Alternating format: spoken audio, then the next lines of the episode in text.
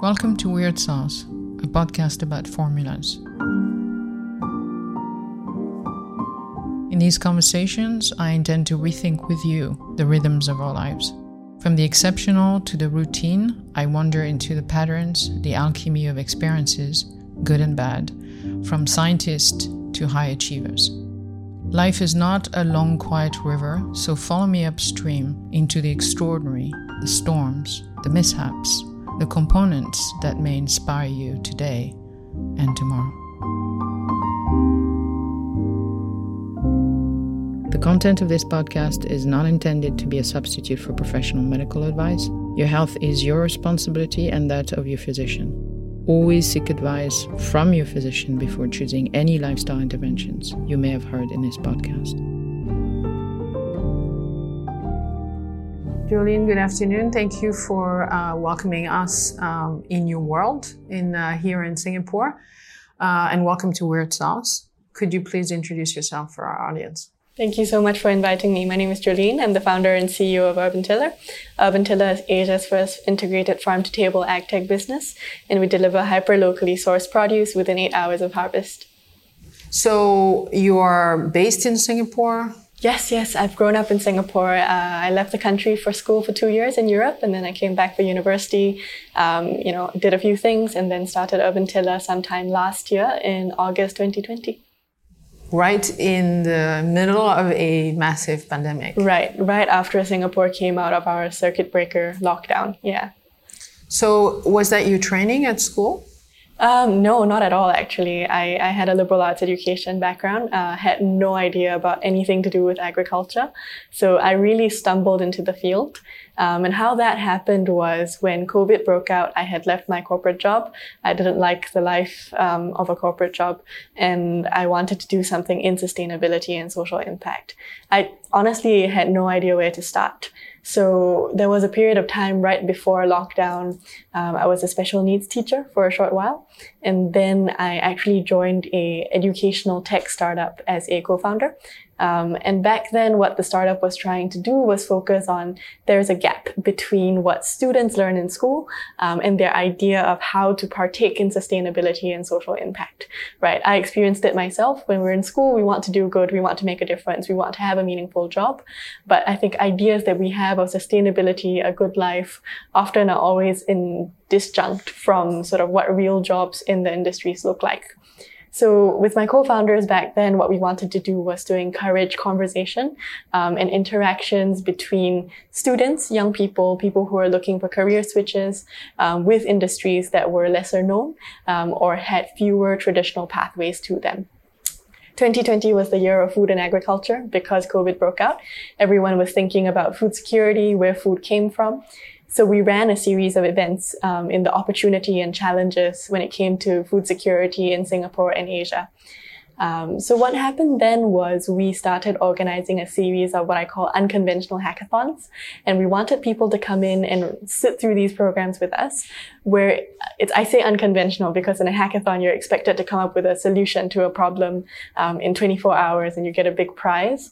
For us, we realized that agriculture was so complex and food production was so complex that we wanted people to just come in, critically map out stakeholders in the system, um, understand how people are connected, how systems were connected, um, and really wanted them to see where did challenges and opportunities lie.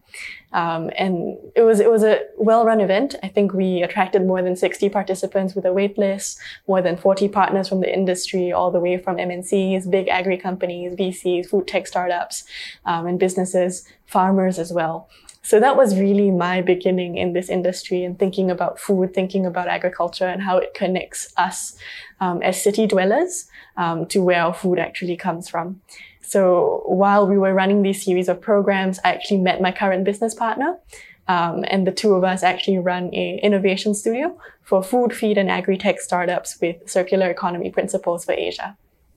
So, for, for those um, in the audience who are not familiar with Singapore as a, as a context, could you please explain? Because it's it's hard to imagine that Singapore as a city state is um, you know is dependable to some extent very highly for food um, security. So could you please explain the specificity of Singapore context? Hundred percent.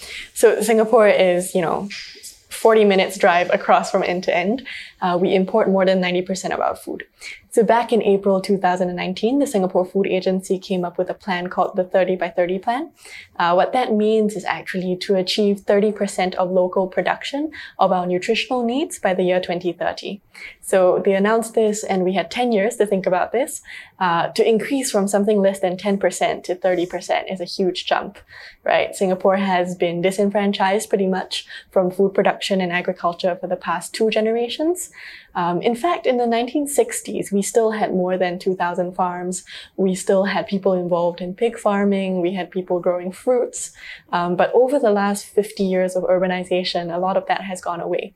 Um, a lot of farming activity has gone away, and we've shifted significantly uh, to much smaller pieces of land being dedicated to agriculture and food.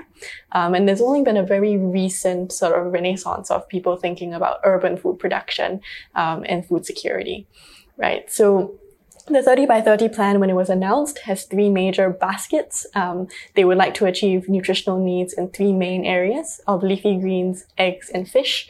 Um, and these are sort of the areas that can conceivably be managed in a city state that is uh, highly, highly cosmopolitan, highly sort of urbanized. So I think uh, the opportunity that we see there is that there is a lot of space for tech-enabled technology, um, smart farming, urban farming, things that take up less space and less resources to come into play.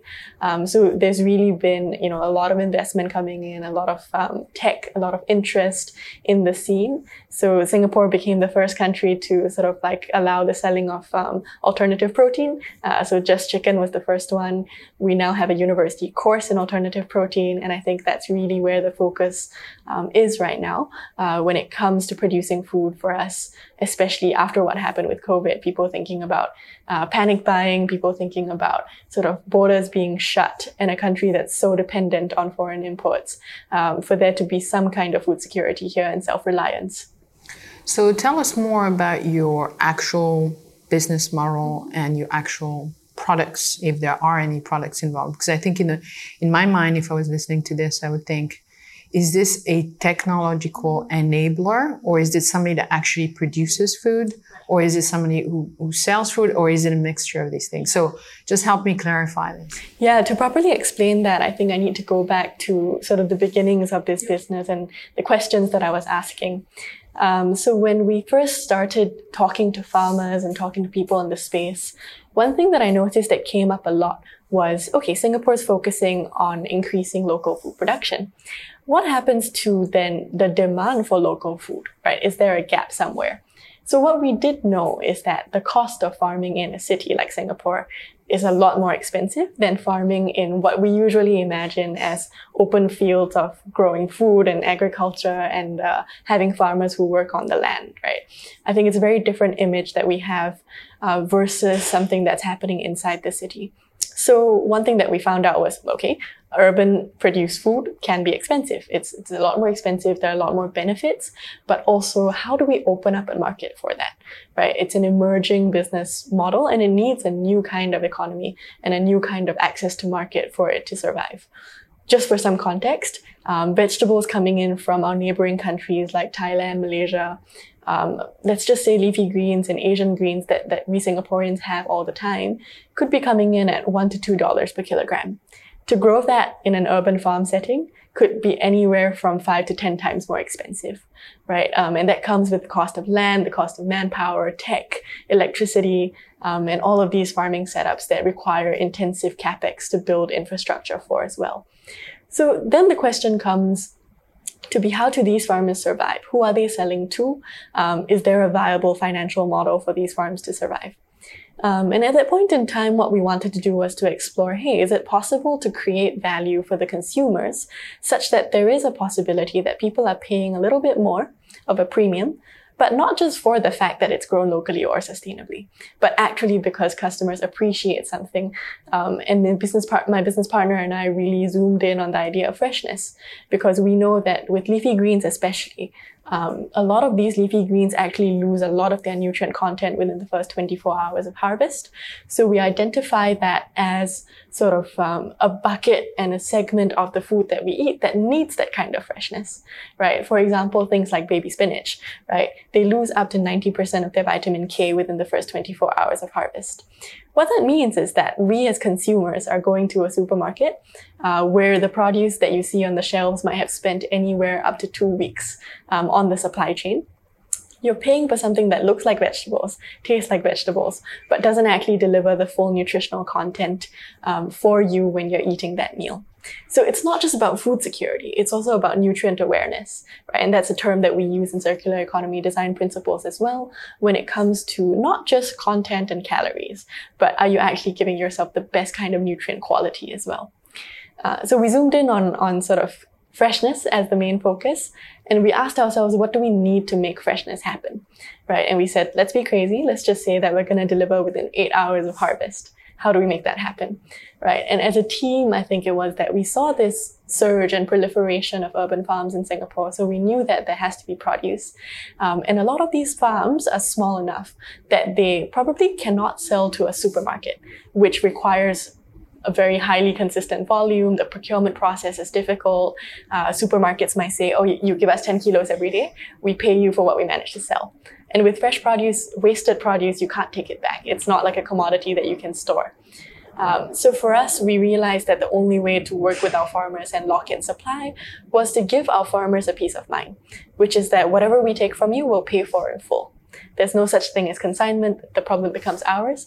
We figure a way to upcycle the nutrients to sell it as fresh as possible to maintain the quality for the customers. Um, so that's how we started. Right. As a business, how we run is we take from the farmers, hyper locally sourced. Most of my farmers are indoor urban farms.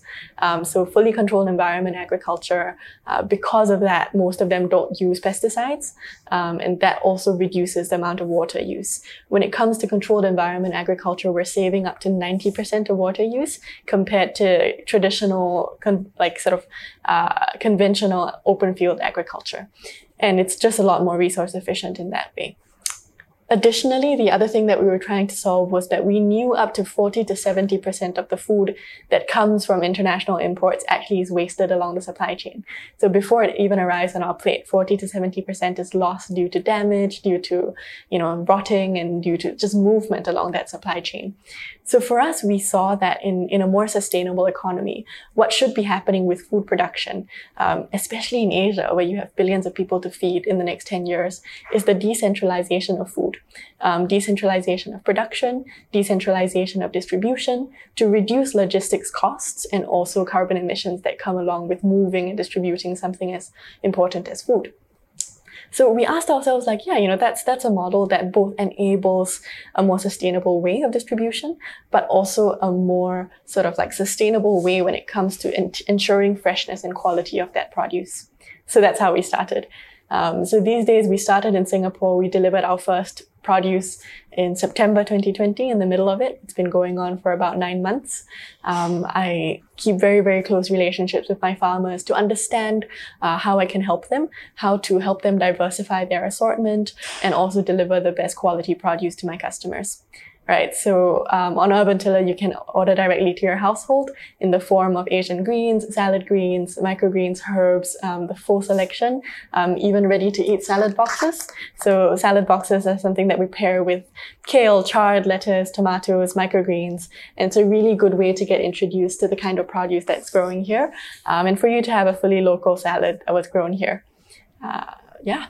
And so, in terms of uh, when you say customers, my customers, are we talking about so direct to customers uh, via technology, assume websites and, and yeah. direct order? Do you also have uh, larger clients like uh, either independent uh, shops or restaurants directly, or even companies who make food for their employees? Yeah, so one of the things is we're starting to do that and trying to. The bulk of my customers are still consumers and households, um, but I'm trying to push in the direction of also supplying to restaurants and making sure that we're able to connect to that market. I think it's very difficult to crack the market for local farmers unless we're also able to get the B2B market to play with us because the usual model for F&B, for food and beverage businesses in Singapore is that margins are so tight. So everyone wants to get the best quality stuff at the lowest price. Um, and that often happens with imports because we, we're just so used to being abundantly supplied with food. Um, and when the conversation begins about sourcing locally, there are two big problems. One is the cost of production is much higher. And secondly, there's actually a limited assortment of how much we can provide. So with a fine dining restaurant, for example, you might be needing seasonal items from the most exotic carrots to the best sort of like Brussels sprouts. And these are things that people actually don't understand um, why they're not growing in Singapore, even though we seem to have a lot of farming going on these days. A lot of it has to do with the growing technology. A lot of it has to do with the effort that goes into growing that food and understanding different parts of our diet and our food basket in that sense to understand what can be grown here. How do we encourage the growing of more of it as much as possible, but also balancing that fine line with cost um, and the technology required and expertise required to grow it. So, in terms of um, education, so you said it's intric- intricately connected. The idea that you understand what are you buying with the fact that this is actually quite unique as an offering. So, how do you how are you going to educate, so to speak, your client? Yeah, no, I think it's a very complex question. Um, I don't know the full answer to it, but I think my approach to it so far has been you know, in, in the past few years of doing work in the space, um, it really has appeared to me that consumers are not interested in being educated just for the sake of it. You can't make people sit down and listen to you. You can't make people pay extra to be educated. You can't make people pay to be sustainable. Uh, you, you can't make people pay for an idea, right? So I think for me, I'm lucky enough to be in a space where I'm providing a product to a consumer that they can taste. Food is very personal. It's very emotional. And I think when they do taste the difference because of the freshness and because of the quality, that's when they want to start a conversation. So even though the product is simple, right? Um, they have an e-commerce experience, they receive vegetables that they can eat and they can cook. But I think the magic really happens when they go like, oh, so why is this different? Why have I never had something like that before? Where does it come from? Now I want to understand. And I think that's when the magic comes in, right? Where you're able to have that moment of engagement. You're able to create community. You're able to create those questions to tell a story behind the product that you have. So another question I think which I have in relation to how central food is to health um, is, you know, it, it's it's been very clear during COVID that um, the last bastion of enjoyment or happiness or relief was coming from the food experience. And sadly, the food experience for a lot of people was debased. As, and I would say that assuming what I, I, I you know, the word and the, the power of the word, but by debased, I mean that you basically were ordering away rather than cooking for yourself. You couldn't really go directly to a farmer, for example, in the middle of a lockdown to buy food. Maybe you don't know how to cook. So how intricately do you think um, the education bit is is necessary at the societal level on the relevance of food and the difference between one food and another? Because they all name the same thing. So how do we make a difference between your product that you just shown and a salad that's packaged reasonably equally and you don't really have as a customer an understanding of how these two products are completely different. Yes, 100%. That's a lot in one question. No, but it's important. Um, and, and I say that because it's a, it's a difficult question to answer. Deep down inside, one thing that I think about a lot is that Singapore is a food paradise. Everyone knows that. You know, you can have a full meal for less than three US dollars. Um, you get it everywhere. There are food centers everywhere. Um, food is cheap, right? It's in fact sometimes cheaper to not cook. Um, and I think there's a huge question about accessibility, right? Um, being in the business, I know for a fact that not everyone's going to pay for a salad that is twice or three times the price of something you could get outside um, and not think about it and just just have it there is a question about accessibility, affordability, um, and you know when it comes back to the conversation of local, locally producing thirty percent of our food, who gets to afford that thirty percent, right? Like, pardon my language, but is it only expats? Is it people earning a certain like income? Um, and how do we then democratize in that sense sustainability and well-being? Um, and of course, the industry will tell you over time as we scale up, prices will come down But we all know that if there's a barrier to scaling up, that price will never come down. Um, so what is the cost of doing things sustainably and making sure that consumers are still able to access and want to make that choice? Um, I think the difference is difficult. On the supermarket shelves, all your produce is undifferentiated. You have a label of where it comes from. You don't have an indication of how it was grown, who was growing it, um, or when it was harvested. You don't have an indication of freshness. Uh, you can visually tell, right, if something looks good or not, but sometimes it looks good because of other stuff being added into it. So I think it's something that consumers also need to do, right, which is to keep uh, your merchants and businesses accountable uh, as to giving you as much information as possible about what, what and how that product is made. Um, that's something that I think we as a society have not focused on purely because of convenience. It's so easy to just buy something that you need and not think about it. Um, the, the levels of complexity and middle people who are sort of handling the food that we eat before we even buy it at the supermarket is a huge, huge barrier for us to understand where it comes from. So, Jolene, you are you're uh, very young. You are an entrepreneur. You're an entrepreneur within food. It's a it's a very demanding um, uh, sort of well environment and industry. And on top of this, you're an, you're basically an entrepreneur that's starting a business right in the middle of a pandemic. So these are very unique attributes. So the question that I would have to you is what about your food? What about your own lifestyle? Is it a main component? Is food a main component of your own lifestyle behavior? And and if not, um, why not? Yeah, no. Okay, so of course, after I started the business, there were a lot of moments of magic. Uh, growing up, I, you know, I grew up in a Singaporean Chinese household. We didn't have salad regularly. Like it's not, it was not common to me. When I moved to Europe, it became very common. But it was really the turning point when I started talking to the farmers. When I was on the farms, um, visiting them all the time and tasting the produce they had. And there's a moment of magic and they're so generous every time you're on the farm. They let you taste everything. And, and there's that moment of childlike wonder. And you're like, I wish other people could taste this because it's incredible. Like I've tasted cherry tomatoes that taste like candy because it's just it's like caramelized candy and uh, kale and lettuce and even fruiting crops that taste so good um, that I'm like, why has never, why has any, why has nobody sort of demanded this level of quality, right? Do they even know that this level of quality is growing right here? So I think that was the turning point. Of course, because of the work that I do, there is a lot of opportunity to have salad and greens. So I think that's definitely changed a lot. Uh, but as you said, you know, being an entrepreneur, it's demanding. There are days where I just have no time to eat. But when I when I do have time to eat, I, I try to have as much as possible uh, greens, a good balance, and also try to keep things um, as healthy as possible. One thing that I keep to, no matter how busy I am, is at least um, getting exercise in uh, five days a week. I think that's a that's a good way to maintain sanity. And in your experience of uh, interacting with schools, uh, young, younger, younger generation, how uh, intrinsically essential do you think it is that nutrition becomes uh, a part of the curriculum, whether it is uh, at home, at school, or ideally in both of these contexts? This is a very interesting question because I think it connects to the concern I was talking about when it comes to accessibility.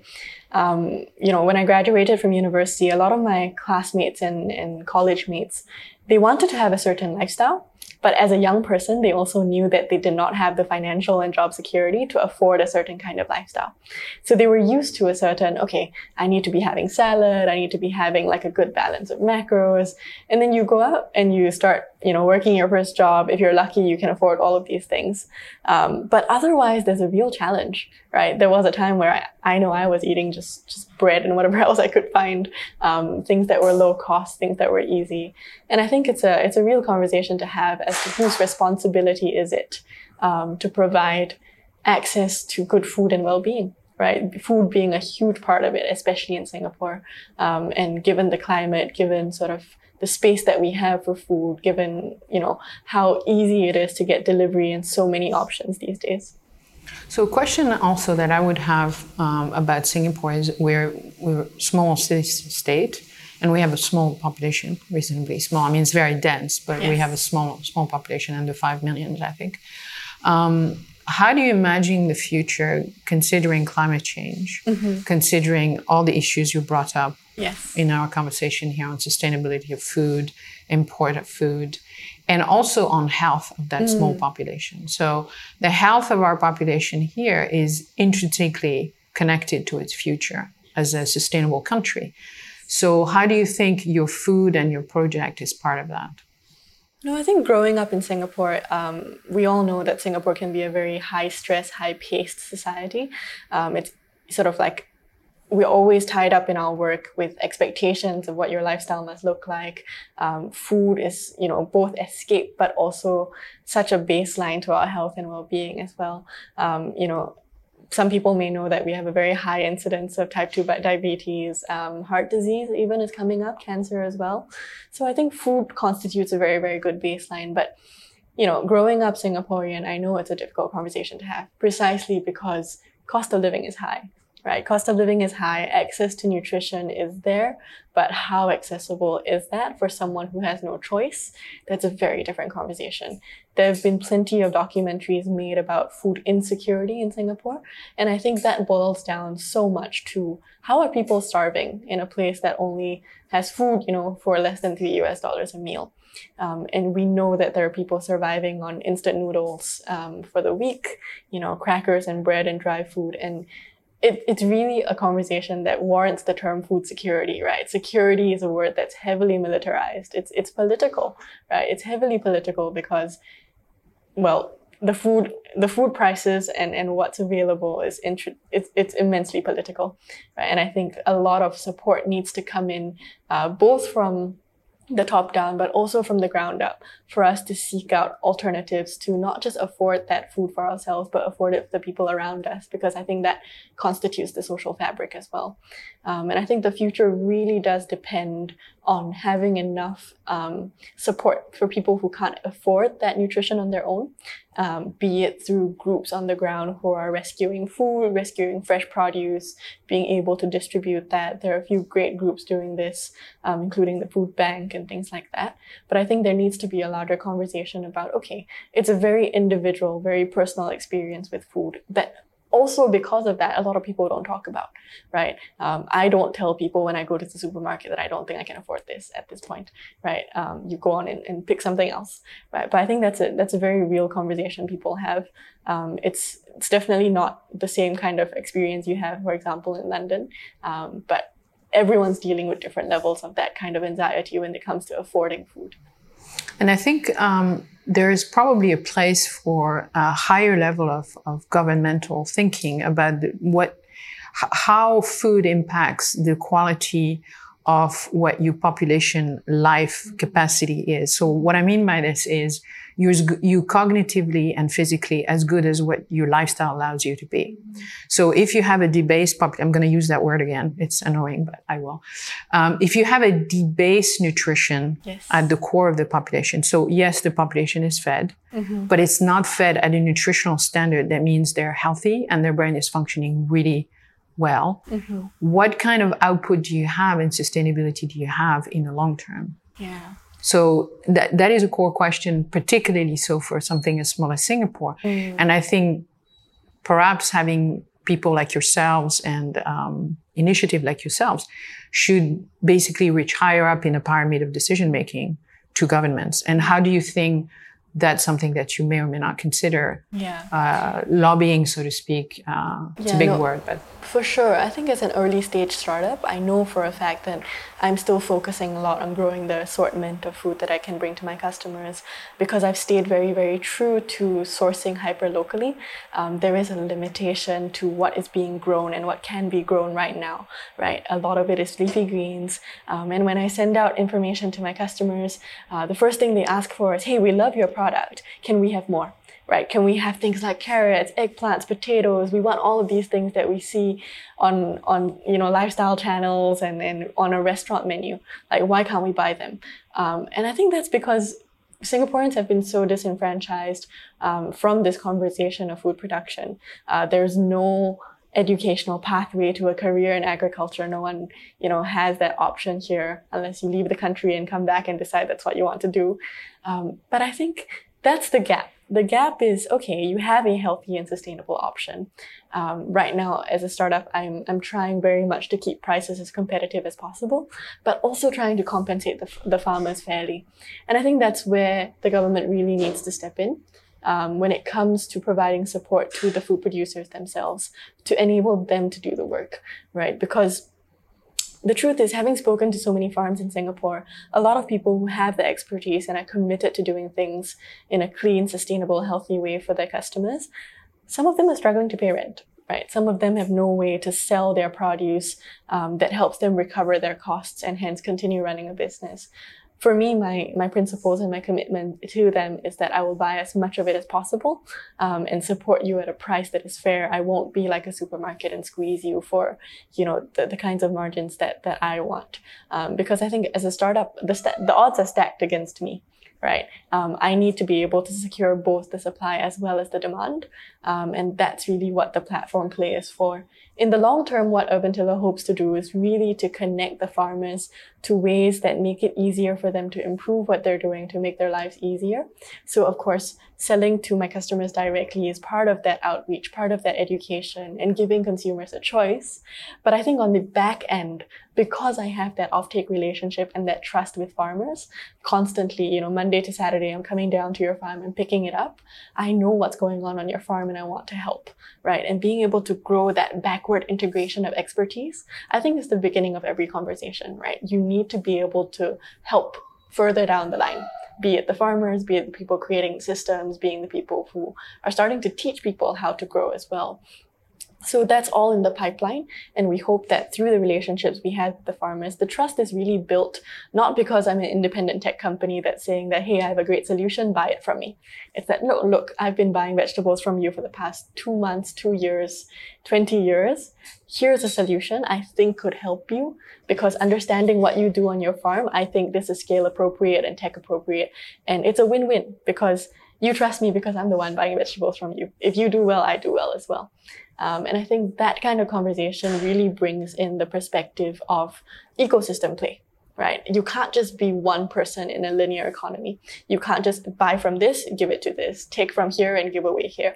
Um, I think it's really providing an ecosystem play, uh, being a platform player, being able to share that expertise and intel um, across different players as well, because that's something that's, um, I think, really, really important in a space like agriculture and food.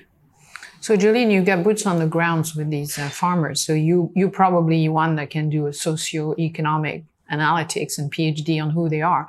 Tell us a little bit more about their demographics. So, what's happening, for example, in, in Europe right now is um, perhaps even in America. I'm, I'm less sure about this, but certainly in Europe, is that agriculture is becoming extremely hard if you're a single farmer. It's very, it's unattractive as, yes. a, as a job yes. options. Your children don't want to do it. Children don't want to do it. It's a very hard life. Yes. And it's, it doesn't reward so much as a career coming out from a university. So what's the situation of the demographic here? Well, there's a joke in Singapore, right, that um, if you decided to be a farmer in Singapore as a young person, your grandparents will probably come and tell you, I did this 100 years ago so that you didn't have to do it. So why are you doing it now? And in every country, um, every urbanizing city, country, people are moving away from the countrysides, going to the cities for jobs, and it will remain a very, very strong problem because the prices of food are increasing in the city but that lifestyle change and mobility is not coming to the farmers who live outside the city. And that's why there'll always be a drainage of young talent um, going into the city to, you know, take up a job in finance or tech. That's always the most desirable lifestyle. At Urban Tiller, I think what we've seen is that you need to make it financially viable good career progression and there needs to be something exciting to look forward to. So that really is I, I, you know my business partner and i like to use the term how do we make agriculture sexy again? And that really comes with progressive technology accessibility to that in a in a well tiered well mannered way as well as providing good enough financial incentives for people to stay in the job. And that means actually making good money from growing good vegetables right? There's of course quality differentiation between the farms. And if you do good work, you should have someone to open up markets for you um, and for you to be able to command a good price for it. That's what it is. Um, and I think with Urban Tiller, we see it in several ways, right? For young people who wish to enter the industry, there are several barriers. The barriers to entry are expertise of farming, um, the cost of setting up a farm, and knowing the right people to help you set up your farm. Um, so something that we have in the pipeline for Urban Tiller as well is actually thinking about a model where we can lower those barriers to entry and ensure right that the biggest question of a farmer's livelihood which is who's going to buy my produce is solved right? And it's Urban Tiller, hopefully, right? Um, so imagine a model where instead of you having to source a place for your farm, set it up yourself, figure out how to do everything, um, if a player like Urban Tiller, which is a platform go-to-market strategy for farmers, can also help with the backend in terms of, okay, let me provide you with a subscription service. You don't know whether you want to be a farmer. You don't, right? You don't have the money to set up a farm. Come and learn how to farm I'll give you the infrastructure, I'll give you the expertise, I'll give you the people that you need. You grow, learn how to grow. If you have nobody to sell it to, sell it to us. We'll buy it from you at good prices. And you realize that it's a career that's viable. And then from there, you can build.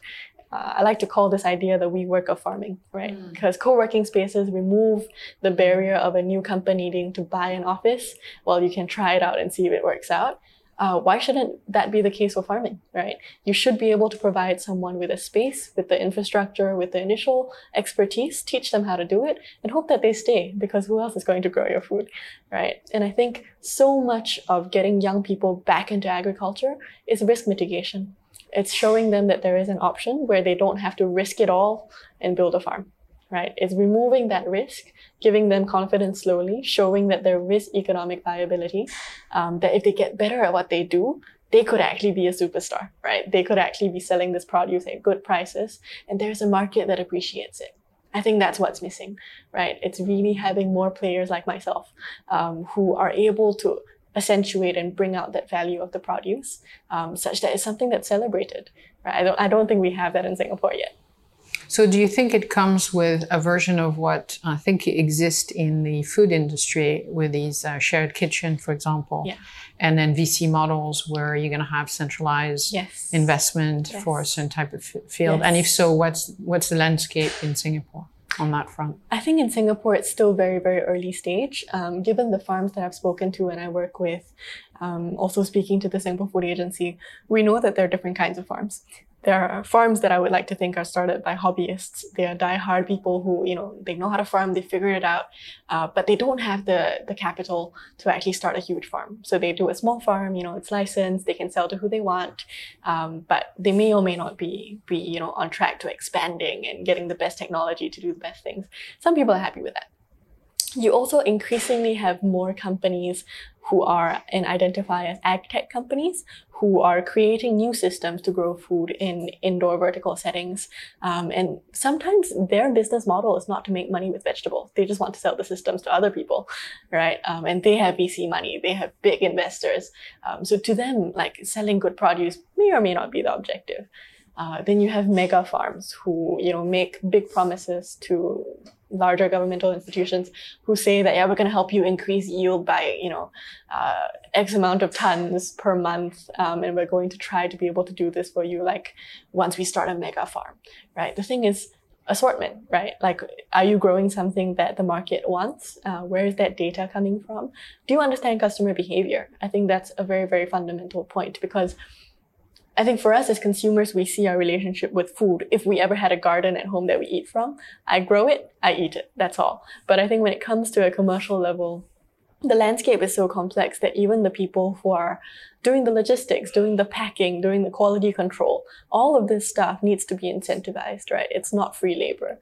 Um, and a lot of it needs to, to figure a way into both the farmer's life, but also the consumer's life. There needs to be some kind of reaching back. So, Jolene, if you had a, a magic wand and you could uh, exercise that magic wand in the next five years, what would you make happen with that magic wand? This is really funny and really controversial, but I've thought about it for a while. So in Singapore, uh, military conscription is, ne- is necessary for, for boys. Um, so when you turn 18, you need to serve for two years of your life in the military. If I had a magic wand, I would turn those two years into farming instead of instead of peacetime military training, why not everyone should learn how to farm and everyone should volunteer their time uh, with a local farm um, and provide that manpower, get an experience of what it's like to provide food and grow food and all the work that goes behind um, getting food on our table. That's something I've been thinking about a lot. That's actually a great. Um, it's a great first principle thinking to subsidize something which is uh, mandatory for one outcome. Yes. And to maybe uh, turn it into something else that can also be useful in another outcome. Yeah. And I think it should be extended to all members of society, probably to female as well, who I don't agree. who don't have to do NS here, but I think the female could collaborate on that front as well. Hundred percent. I think an option to volunteer with the farms, an option to see them as a as a national asset, right? They're not private. I mean, they are private sector players. Um, they are independent farms, but still a very very core part of this goal of producing food that we need here. And so, in your experience of interacting with schools, Mhm. is there a part of your business where you're actually going to maybe talk to uh, cafeteria, uh, food uh, arrangement in school so that you can involve the, the children, the Mhm. parents, and the producer of food Mhm. uh, to use your product and to understand why, because it's at the core of health of children Mhm. and the core of their cognitive Mm-hmm. um, capacity at school. So it's an interest, it seems, of everyone to have Yes. great food right from the start in school. Do you have a potential, um, ex- you know, expansion onto that aspect as well? I would love to. Um, so it's it's only been less than nine months that this business has been alive. So a lot of it is that I run a very lean team. Um, I would love if collaborators who wanted to do this could come on board with me. Um, a huge challenge though is that um, food in schools is something that is cost sensitive as well. So being able to maintain the quality of food while also integrating that into education, that's something that I will always care about a lot because I used to be in education and I still care a lot about how people access information about their food. Um, there are a few schools that are actually opening uh, opening up space in their schools uh, for a small urban farming setup to be there, and students can be involved to see how that food takes time to grow, um, and they harvest it and they use it in their own kitchens. But of course, that doesn't happen at a level that is big enough for it to affect sort of like more awareness of that. Oh, you know, everything here is grown here. Uh, but I think it takes small steps and it takes willingness um, because it's always a conversation of is it extra work for the teachers or is it extra work for the students? Um, and that's always competing in Singapore against uh, the excellence that we need to achieve, right? And then all of the outcomes that we want to see in education. But I think increasingly this has to be part of the conversation um, where students are not just aware of sustainability in terms of climate change, uh, but being able to break that down for them and go like, well, here are so many things that contribute. Uh, one of the things that you could think about most closely and relatably is your food. Absolutely. I think there is a concept that needs to happen, which is a re- redefinition of what we mean by sustainability. So, mm-hmm. sustainability, planet, climate, etc. Absolutely. But what about the sustainability of the human being? Mm-hmm. And when you mention the word excellence, which I think Singapore is well known for its education level and its STEM quality, well, a brain that is very poorly fed is Yeah. a brain that's never going to hyperfunction sure. and is is also likely over time to degenerate mm-hmm. very fast. And we mm-hmm. already have those evidence here on the ground with early aging, brain aging, dementia is a big problem here, and we have an aging population just like the rest of the world. So I think probably players like yourselves have a big part mm-hmm. in communication um, to the young, the, the the middle age, and the old to see that your health is intricately connected Mhm. to your sustainability. And of course at the government level the cost of that population because healthcare costs are embedded into you know government uh, budget. So i think the food is an essential discussion and players like yourself have an enormous part to at least to bring into the awareness while you deliver your business uh, at the same time what, what, what are your thoughts on that I agree. Um, and sometimes this is a complex issue, right? Because what people choose to eat is deeply emotional, personal, but also cultural, right? So I think on Urban Tiller, we try to be as inclusive as possible in terms of providing, yeah, you know, you might be someone who would like to take your leafy greens in the form of salad. But, you know, for a lot of the population in Singapore, it might be leafy greens that they can be stir frying, they can be adding to their stews, their foods. And we try as best as our possible, uh, as best as we can in that sense, in a process of curation. In a process of bringing that quality, but also saying that you might like this. This is how you can use it. This is how you make it the most amenable. Um, and how do you sort of adjust your diet to really uh, make sure that you're taking all the, the nutrition that you need? What are avenues that I can give you a complete meal and a complete diet? I'm still a bit away from that. Uh, I think there's still a lot more work to be done. Uh, but really making sure that there's a well curated amount of food because that's what we don't get in a city, right? In a city, we get abundance. You go to the mall, there's everything you want. But I think curation forms such a key part of going like, okay, here's food, here's here's what it should taste like, right? If it, if it does taste good to you, it's also good for you. So it's a win-win, right? Compared to, you know, the lack of curation in supermarkets sometimes you know you've never tasted something before you buy it you bring it home and you're disappointed and you don't try it ever again um, and i think that's always the conversation that we have about thriving and, and about you know living a well-lived life um, it's being able to have access to this, these kinds of things um, but it takes so much effort and it takes the collaboration of so many players um, and the question is really who pays for it right? Is is there something that needs to be done uh, from a governmental level, from a you know trade organization kind of level, where people are actually contributing to that cost of food, so that a country can enjoy that level of um, comfort and nutrition. So, what's next um, for you and for your project in the near future? Yeah, I think in parallel, what Urban Tiller looks forward to is expanding to different parts of Asia and Asia Pacific. Uh, there are increasingly similar cities in terms of demographic, um, people rapidly urbanizing, and food production also urbanizing. So becoming a plug and play platform, both for consumers in those cities, um, being a good support go to market player for the farmers there who are coming up, um, especially in countries where, you know, like we mentioned just now, agriculture is losing its luster as a career option. How do we then support those economies where agriculture used to make up a huge part of it? Um, being able to modernize and optimize that in a sustainable way as well. Uh, the other thing is really building up a platform where we can best support our farmers wherever we work, deepening our expertise, being able to develop systems in house uh, that we can use to support these farmers as best as possible, not just to diversify their assortment that they can grow, uh, charge better prices for their produce, and uh, ultimately do things more sustainably. And so the, these countries that you mentioned around, what would be an equivalent of country that you have in mind in the region? So I think Singapore is always an anomaly because Singapore has, you know, experienced this governmental push when it comes to increase in food production. Um, I think there are other countries in Southeast Asia and Asia Pacific, um, even places like New Zealand, right? If we go that far, uh, places like Japan, same aging population, although they have a very different agricultural history. Um, but how how do these industries modernize? Um, and how are people with farming and ag tech technology players coming in uh, to try to encourage the growth of urban farms because I think that's uh, something that's coming up everywhere. Uh, we can't deny it, right? And I think uh, it's something we're seeing in the Middle East as well, uh, where countries that are mostly desert are coming up with these mega farms indoors. And all the same, right? You require a brand new business model to make financial sense of that. Of that uh, when it comes to building building a mega farm indoors, paying for air conditioning, paying for light, paying for water, and all of these things. How do you then, you know, make profit or even break even by selling produce, which is traditionally already something that runs on such low margins? And I think the worry would be also the loss of integrity. So you, you've mentioned the idea that being very proud that you know your food is actually very um, very uh, pure in terms of micronutrients. It hasn't been um, you know, compromised by the food chain and the yeah. length of time. So do you see a potential whereby scaling something would actually corrupt the integrity of either the food or the food producer, the farmer in this case? I think that's a people challenge. Um, it's a business challenge as much as it is a like people challenge. It's a team building challenge. Um, it's how we set those things in place, set them at the core of the business, and are able to train up people who are committed to the same ideals um, and also really, really committed to the farmers.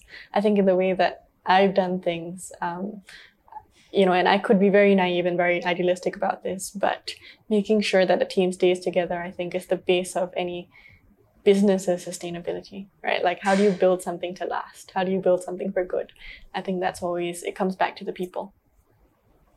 So, on this note, we always ask our guests in this podcast um, about their own weird sauce. That's the title of the podcast for life. So, Jolene, what would be your weird sauce? Hmm.